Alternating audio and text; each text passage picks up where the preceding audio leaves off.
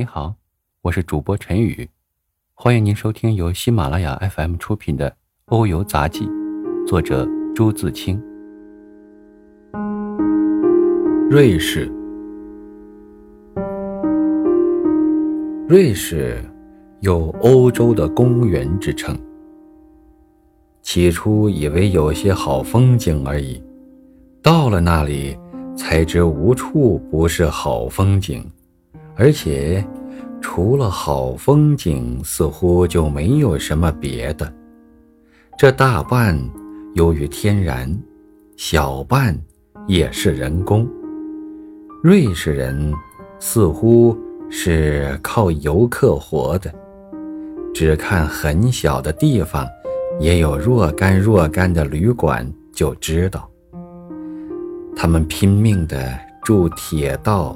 通轮船，让爱逛山的、爱游湖的都有落，而且车船两便，票在手里，爱怎么走就怎么走。瑞士是山国，铁道依山而筑，隧道极少，所以老是高高低低。有时像差得很远的，还有一种爬山铁道，这儿特别多。狭狭的双轨之间，另加一条特别轨，有时是一个方格，有时是一个个钩子。车底下带一种齿轮似的东西，一步步咬着这些格儿。这些钩子慢慢的爬上爬下，这种铁道不用说，工程大极了。有些简直是比陡比陡的。逛山的味道实在比游湖好。瑞士的湖水一粒是淡蓝的，真正平的像镜子一样。太阳照着的时候。那水在微风里摇晃着，宛然是西方小姑娘的眼。若遇着阴天或者下小雨，湖上迷迷蒙蒙的，水天混在一块儿，人如在睡里梦里。也有风大的时候，那时水上。便皱起粼粼的细纹，有点像颦眉的西子。可是，这些变幻的光景，在岸上或山上才能整个看见，在湖里倒不能领略许多。况且，轮船走得究竟慢些，常觉得看来看去。还是湖，不免也腻味。逛山就不同，一会儿看见湖，一会儿不看见。本来湖在左边，不知怎么一转弯儿，忽然挪到右边了。湖上固然可以看山，山上还可看山，阿尔卑斯。有的是重峦叠嶂，怎么看也不会穷。山上不但可以看山，还可以看谷，稀稀疏疏、错错落落的房舍，仿佛有鸡鸣犬吠的声音，在山肚子里，在山脚下。看风景，能够流连低回，固然高雅。但目不暇接的过去，新境界层出不穷，也未尝不淋漓痛快。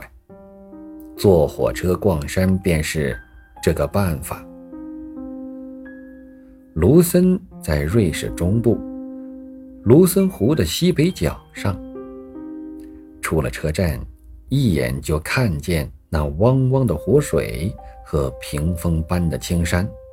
真有一股爽气扑到人的脸上。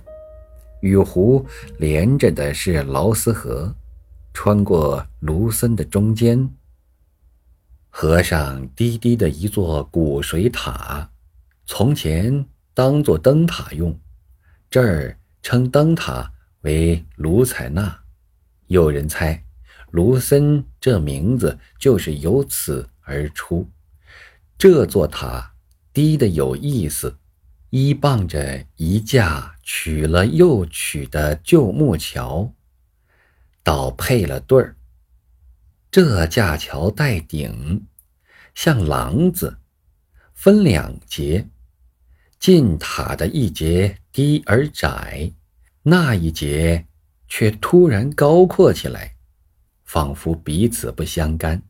可是，看来还只有一架桥。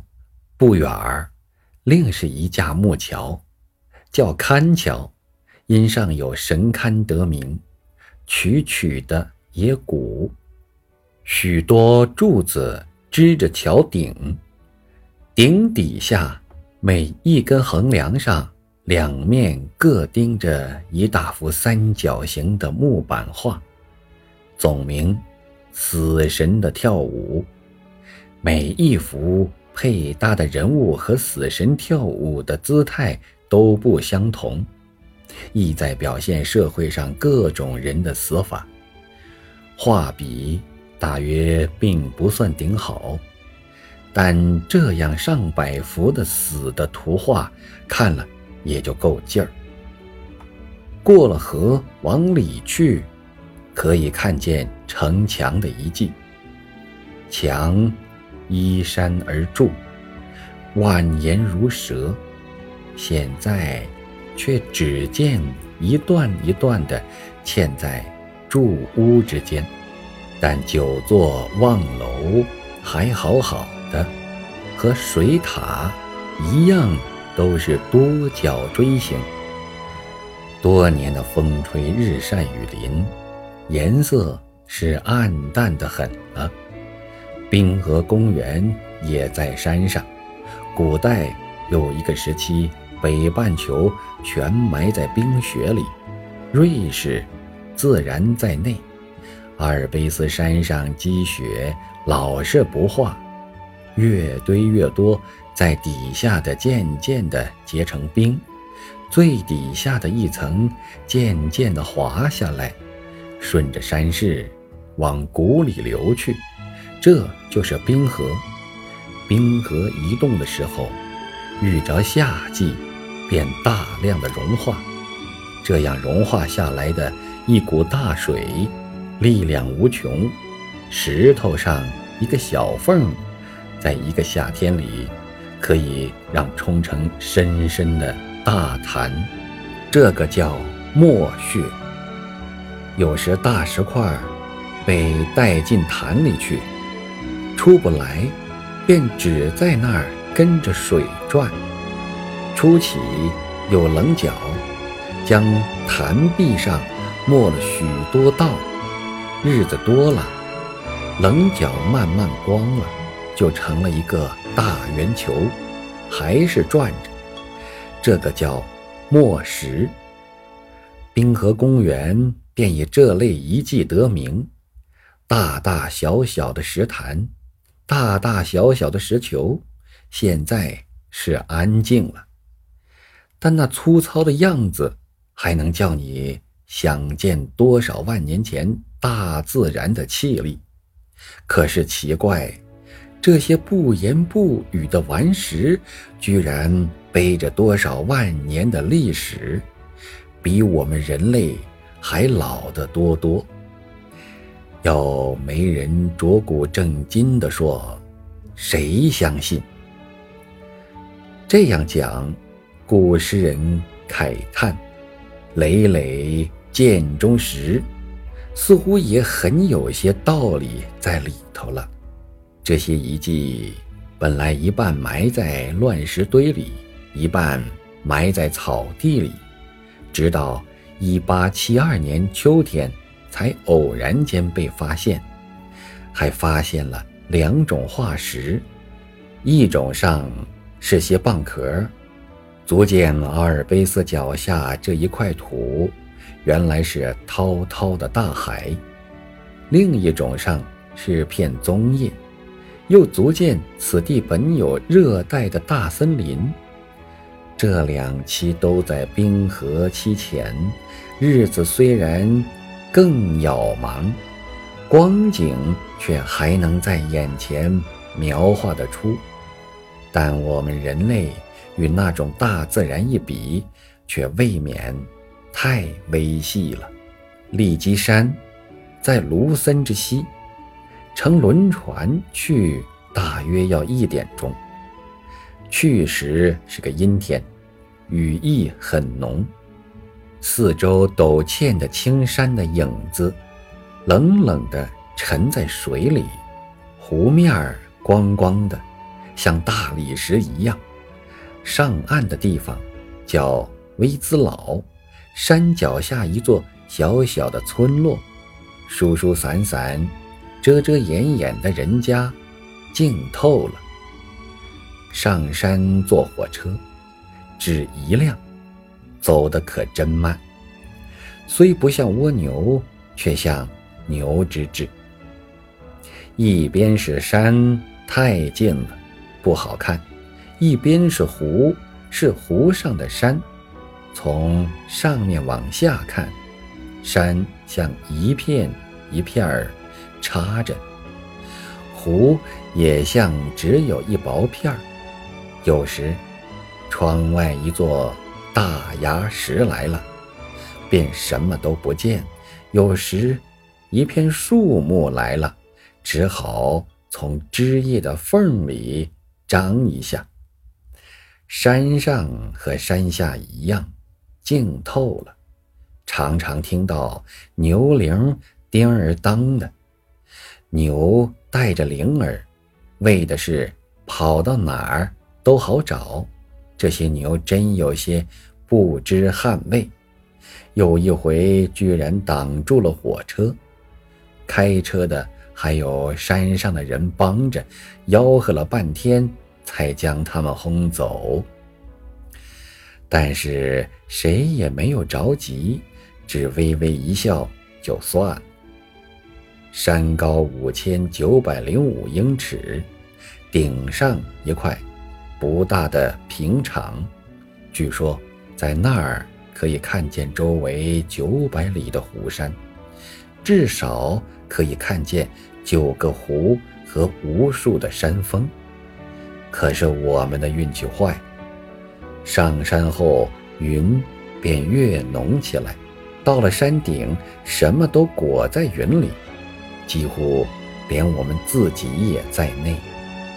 在不分远近的白茫茫里闷坐了一点钟，下山的车才来了。焦湖，焦湖在卢森的东南，从卢森去要坐六点钟的火车。车子走过伯吕尼山峡，这条山峡在瑞士是最低的，可是。最有名，沿路的风景实在太奇了，车子老是挨着一边山脚下走，路很窄。那边起初也只是山，轻轻轻轻的，越往上走，那些山越高了，也越远了，中间豁然开朗，一片儿一片儿的谷。是从来没看见过的山水画，车窗里直望下去，却往往只见一丛丛的树顶，到处是深的绿，在风里微微波动着，路似乎颇弯曲的样子，一座大山峰，老是看不完。瀑布，左一条，右一条的，多少让山顶上的云掩护着，清淡到像一些声音都没有。不知转了多少转，到伯吕尼了。这儿高三千二百九十六英尺，差不多到了这条峡的顶。从此下山不远，便是伯利安湖的东岸，北岸就是焦湖了。车沿着湖走，太阳出来了，隔岸的高山青得出烟，湖水在我们脚下百多尺，闪闪的像珐琅一样。焦湖高一千八百六十六英尺，伯利安湖与森湖交汇于此，地方小极了，只有一条大街，四周让阿尔卑斯的群峰严严地围着。其中少妇峰最为秀拔，积雪皑皑，高出云外。街北有两条小径。一条沿河，一条在山脚下，都以幽静胜。小径的一端，依着山小山的形式，参差地安排着些别墅般的屋子。街南一块平原，只有稀稀的几个人家，显得空旷的不得了。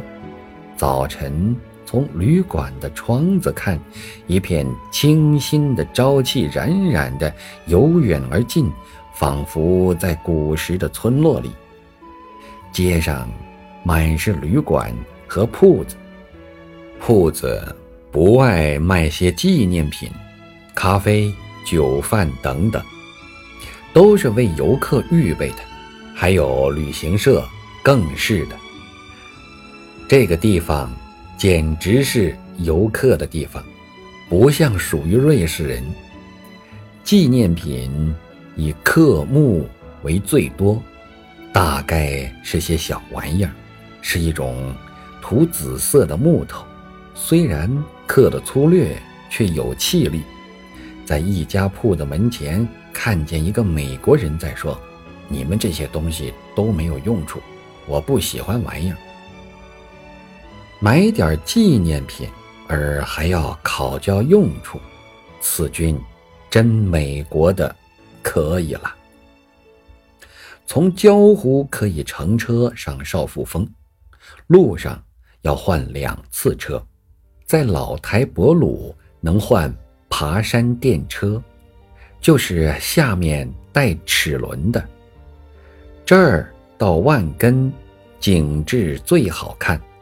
车子慢慢爬上去，窗外展开一片高山与平路。宽阔到一眼望不尽。